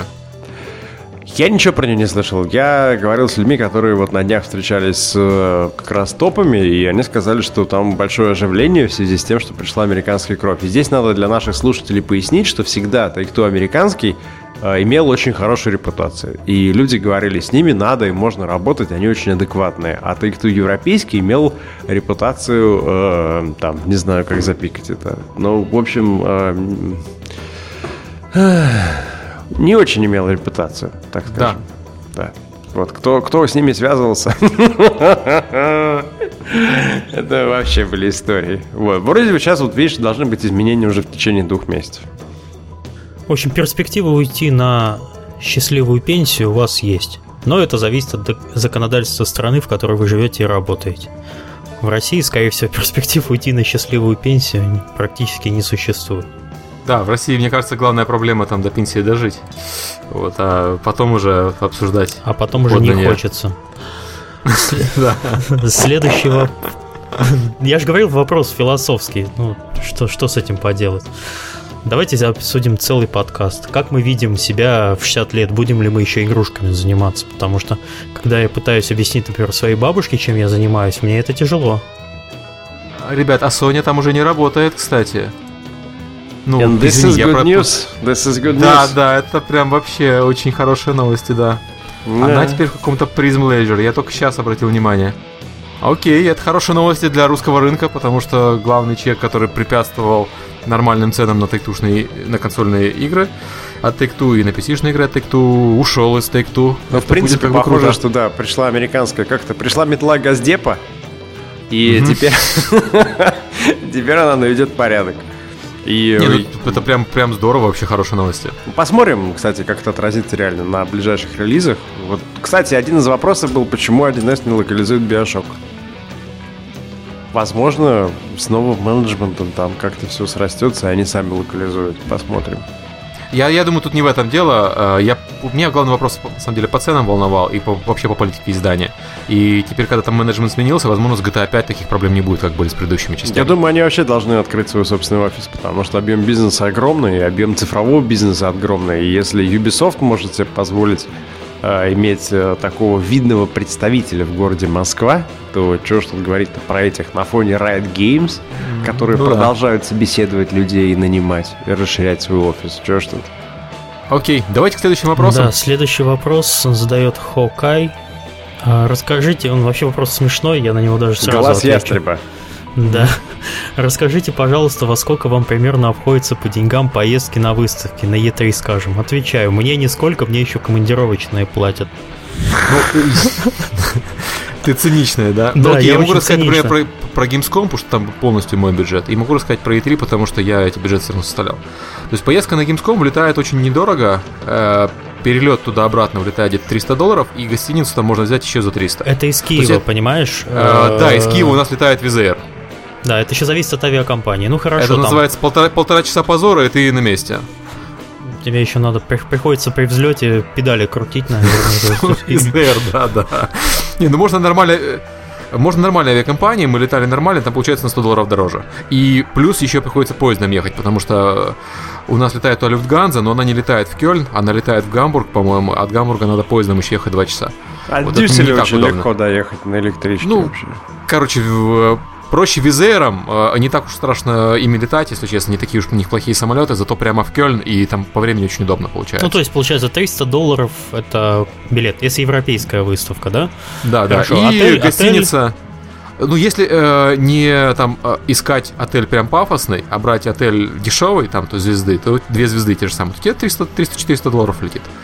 Чем на дороже, весь, тем... на весь ивент. В сутки, да, по-моему, да, да. стоит порядка 60 евро. Да, да, да. Отель. Люб, ну, любой. Нет, вот, хорошие отели там дороже. Хороший отель ну, там 100 Вот сейчас, евро, например, да. э, завтра я лечу в Барселону, а там э, на момент проведения Mobile World Congress цены на отели выросли в 5 раз. То есть, если бы я заказывал, скажем, за полгода, как сделали это все нормальные люди, которые знали, что они туда поедут, а им бы досталось там по 100-150 евро за сутки. Сейчас э, в Барселоне найти отель невозможно. Либо 500 евро, либо... Airbnb. Я... Airbnb. Да, но... А, Airbnb стрёмно, на самом деле. Ты попробуй по бухгалтерии потом еще проведи. Да, по бухгалтерии я, к сожалению, не смогу Airbnb прокатить, но мы будем жить в пригороде за те же самые 100 евро. Вот, Это вспоминается Лейпциг, когда мы жили в итоге не в Лейпциге, а в Хале, потому что Лейпциг маленький город, и все бронировали да, в нем. Да, да, да, я тоже, когда в Лейпциг Games Connection, э, как да, это, да, Game, да. Games, как он назывался? Games Connection он назывался. Connection. Games Convention. Convention. Convention, да. Convention. И мы тоже в Хале жили, и прекрасно, нормально, на электричке, там 15 минут. Э, билет, и, кстати... кстати... Но в Кёльне, кстати, хороший в этом плане, потому что Кёльн очень большой город, и гостиница там порядочная, поэтому там нет проблем с местами.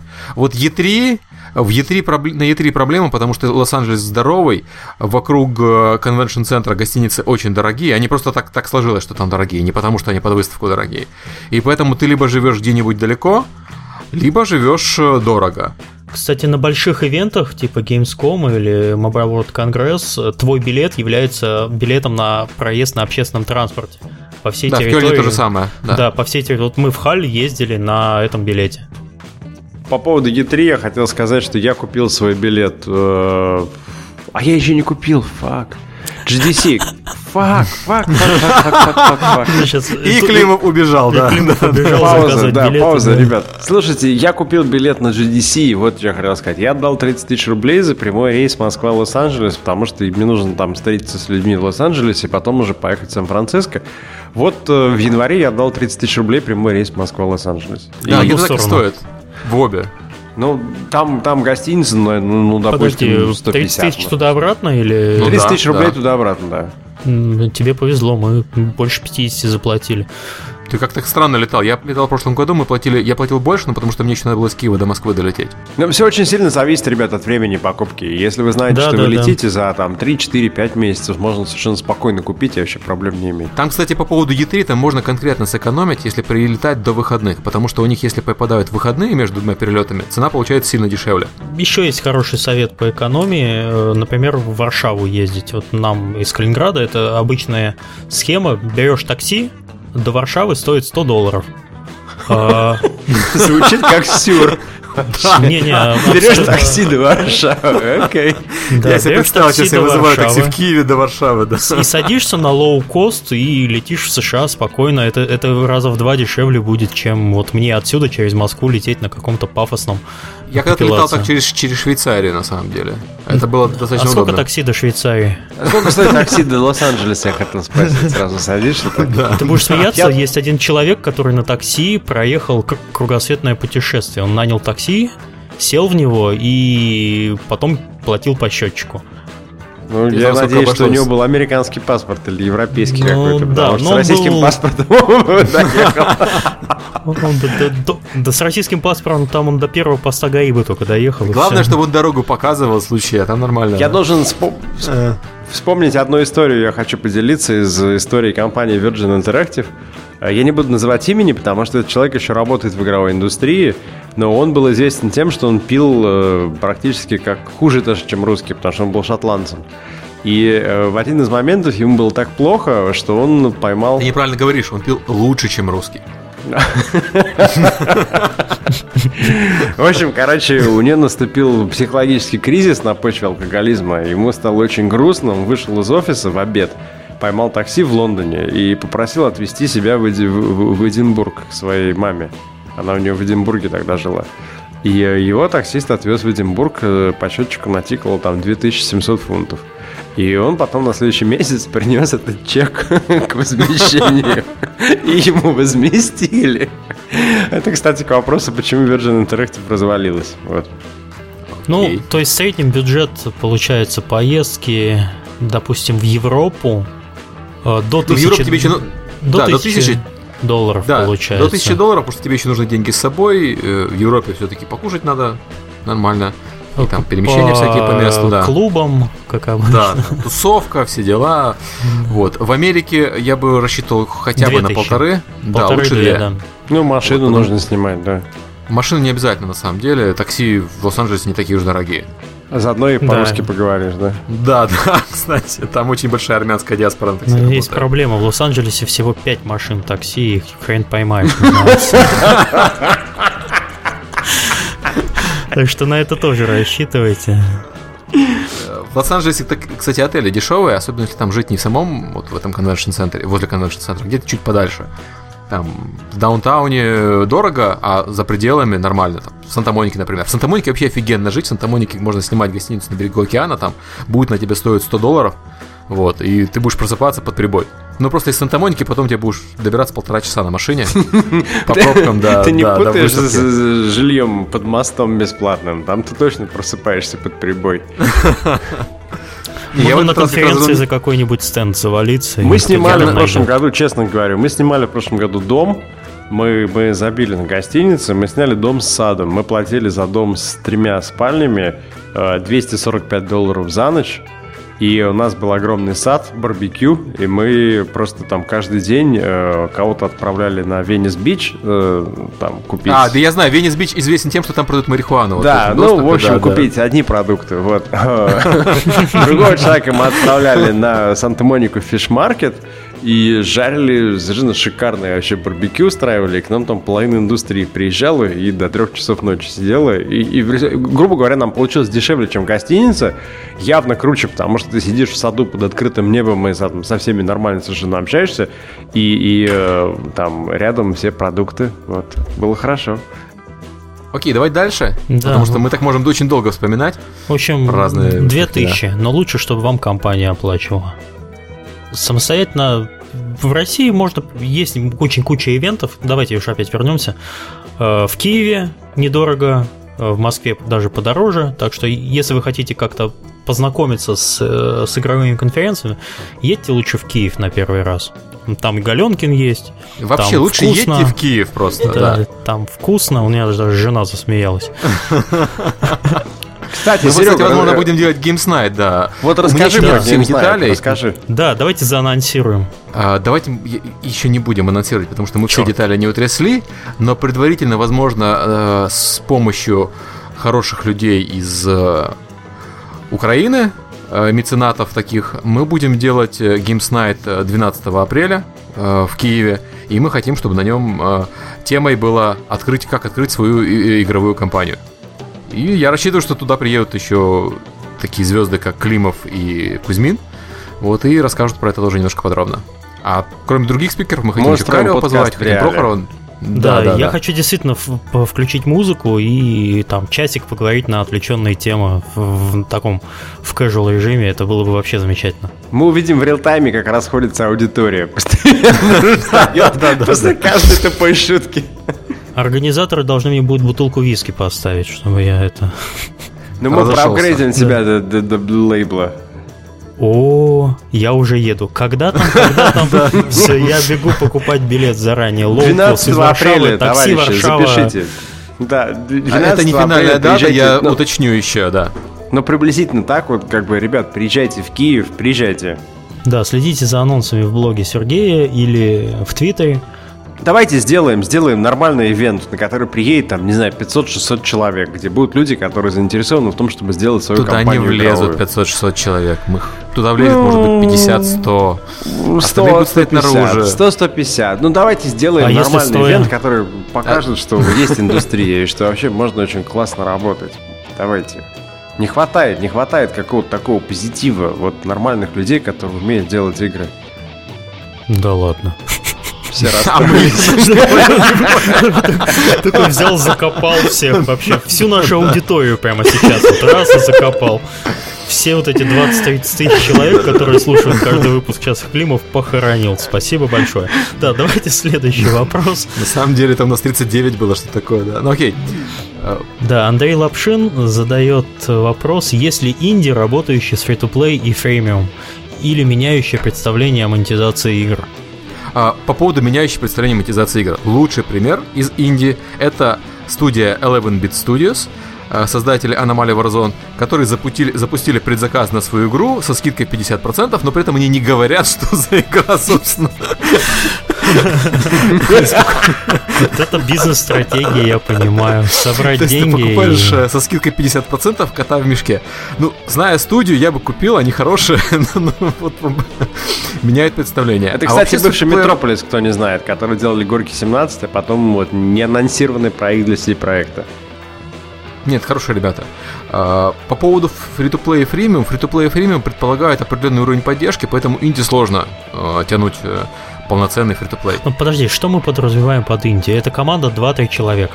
Ну, знаешь, вот это тоже такое понятие. Понимаешь, формально вот Инди это независимая компания. Да. А, вот наша компания, точки... например, э, независимая, и у нее там 30 человек. Это Индия да, или у, нет? у нас компания независимая, у нас 250 человек, понимаешь? Вот, не вал. Мы же работаем сейчас без издателей, мы сами себя издаем. Да. Формально мы инди. Ну, давайте хорошо ограничимся. Индия это команда двух-трех человек, может быть, даже в каком-то случае давайте один. И, и, давайте называть инди командой команду без офиса. м тоже такой вариант. Ну, есть инди, которые в офисе работают, но это. Ну, например. Ну, 2-3 человека. Зачем кому-то на 2-3 чека офис? Ну, слушай, дисциплина все-таки. Ну да, инди-дисциплина, окей. Ну, ну, не пиццу же весь день есть и Кока-Колу пить. Надо research делать. Да, research. Э, можно, можно в конце концов офисом назвать ближайший Starbucks. Окей, вот это те, у кого офисы в Старбаксе. Слушай, да. в Украине нет стартапов тогда, инди нет вообще, у нас же Старбакса нету. Я хотел с вами поделиться слухами, хотите? Давай. Что там Климов на бороде принес? Вся, вся Польша обсуждала на днях, что 8 февраля один из основателей CD-проекта, э, Михаил Кичинский, купил бывший военный форт в Варшаве. Э, вот. На двух этажах. Он э, с готовится... офисами и, и складами 1600 квадратных метров. Я сейчас как раз вот смотрю на варшавскую газету и никто не может понять, зачем он это сделал, но он продолжает как-то так необычно себя вести, да. Ну, готовится к выходу PlayStation 4, наверное, это же очевидно. Может, они инкубатор сделают, я не знаю. Ну, вообще, в бункерах это делают обычно пиратские хостинги. Может быть, он начнет воровать что-нибудь и будет там отбиваться от правозащитников.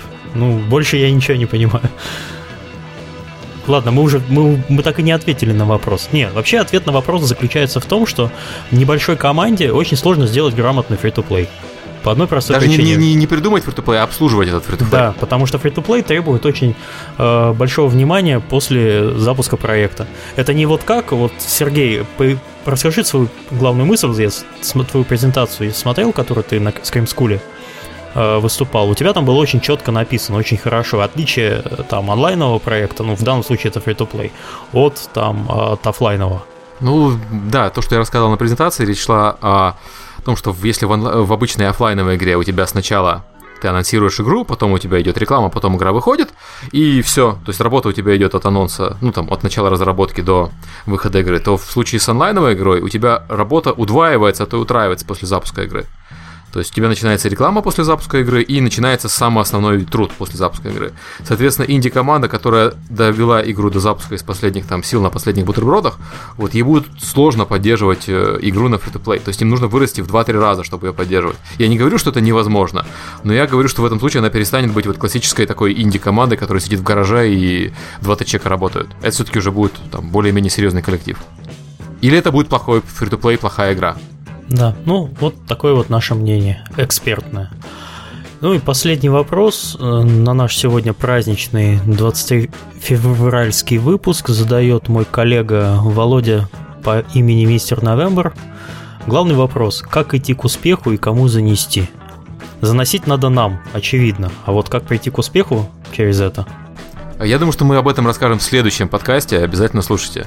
Давайте, да, вот э, у нас очень часто приходят э, хорошие гости. Надеюсь, в следующий раз у нас будет и Игорь Каев.